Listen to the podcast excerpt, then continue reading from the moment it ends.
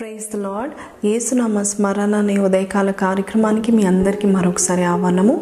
కీర్తనలు 37:19 వచనము ఈరోజు మన వాగ్దానం అండి. మీరందరూ రోజు ఎదురు చూస్తున్న వాగ్దానాలు మీతో మాట్లాడుతున్నాయని తెలియపరుస్తున్న మీ అందరికీ కూడా మరొకసారి వందనాలను తెలియపరుస్తున్నాను. 37:19 వచనములో ఆపత్కాలమందు వారు సిగ్గునొందరు, కరువు దినములో వారు తృప్తి పొందుదురు. అద్భుతమైన వాగ్దానం కదా. ఆపత్కాలంలో మనం సిగ్గుపడము, కరువు దినాల్లో మనం తృప్తిగా ఉంటామని చక్కటి వాగ్దానము. మీ జీవితంలో కరువా, ఆపత్కాలమా? మీ జీవితంలో కొరతలున్నాయా? లేమితో ఉంటున్నారా? ఉద్యోగం లేదా? అప్పుల బాధలో మునిగిపోతున్నారా?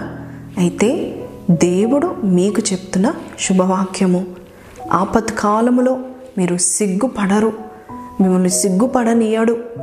మీ దేవుడు నిన్ను విడిచిపెట్టడు, కరువు దినాల్లో కూడా నువ్వు తృప్తిగా ఉంటావు అని చక్కటి వాగ్దానము దేవుడు మనకిస్తున్నాడు.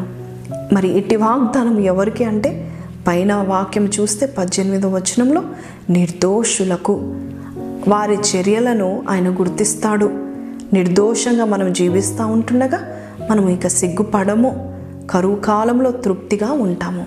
ఎందుకంటే మన దేవుడు మనల్ని ఎంతగానో ప్రేమించి మనము ఆయన కొరకు జీవిస్తున్నది ఆయన చూసి మనల్ని గుర్తించి మనకి సహాయం చేసి మనల్ని సిగ్గుపడనీయరు.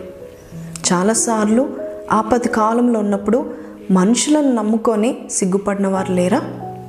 ఒకసారి ఎండలో మాడుతున్న కప్ప, ఒక నీడలో దాగి ఉందామంటూ దాహంతో ఉంటున్న ఆ కప్ప నీడ దొరికితే ఆ నీడలో నిలబడతామంటూ చూస్తూ ఉంటుండగా అక్కడే ఒక పాము వచ్చి నిలబడిందంట. దాని పడగ విప్పిందంట.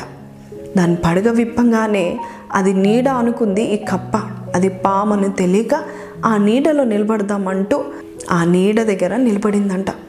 అంతే, అడిగిప్పిన ఆ పాము దబుక్మని ఆ కప్పని మింగేసిందంట. నిజమే, చూసారా? కప్ప ఏ నీడైతే నాకు దొరికింది, ఇక నేను దాక్కుంటాను, ఈ ఎండ నుంచి తప్పించబడతాను అనుకుందో అదే నీడ ఆ కప్పను మింగేసినట్టుగా చూస్తున్నాం. నిజమే, ఇవాళ రేపు మనుషులు కూడా అంతే అండి. మనం ఎవరి మీద అయితే ఆధారపడతామో వారు మనల్ని చిన్న చూపుతో చూస్తారు, లేదంటే మన కష్టం వచ్చేయంగానే వారు అడ్వాంటేజ్గా తీసుకుంటున్నారు. కానీ మన దేవుడు అలా కాదండి.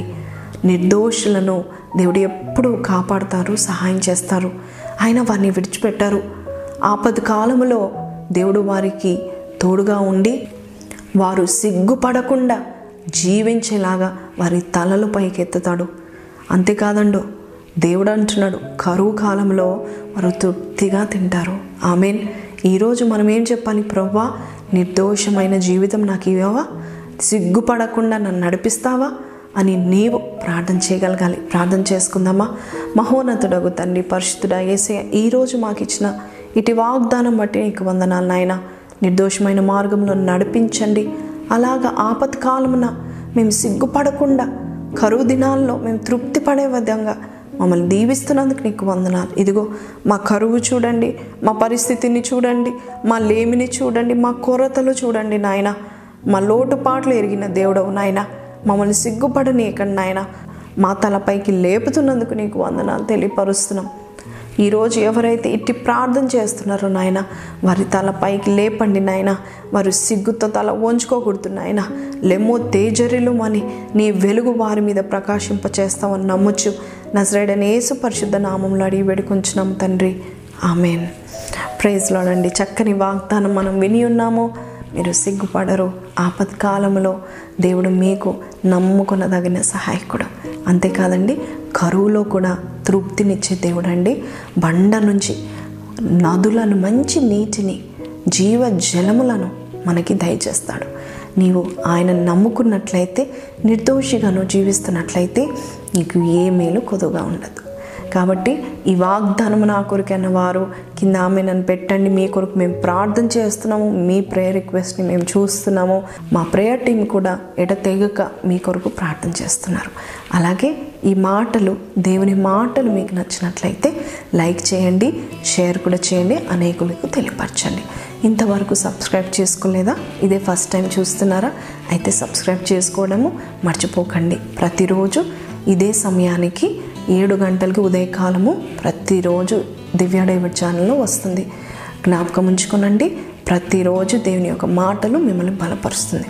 పొద్దున మీరు హార్లిక్స్ తాగుతారా, టీ తాగుతారా, కాఫీ తాగుతారో తెలియదు, కానీ దేవుని మాటలు వినండి.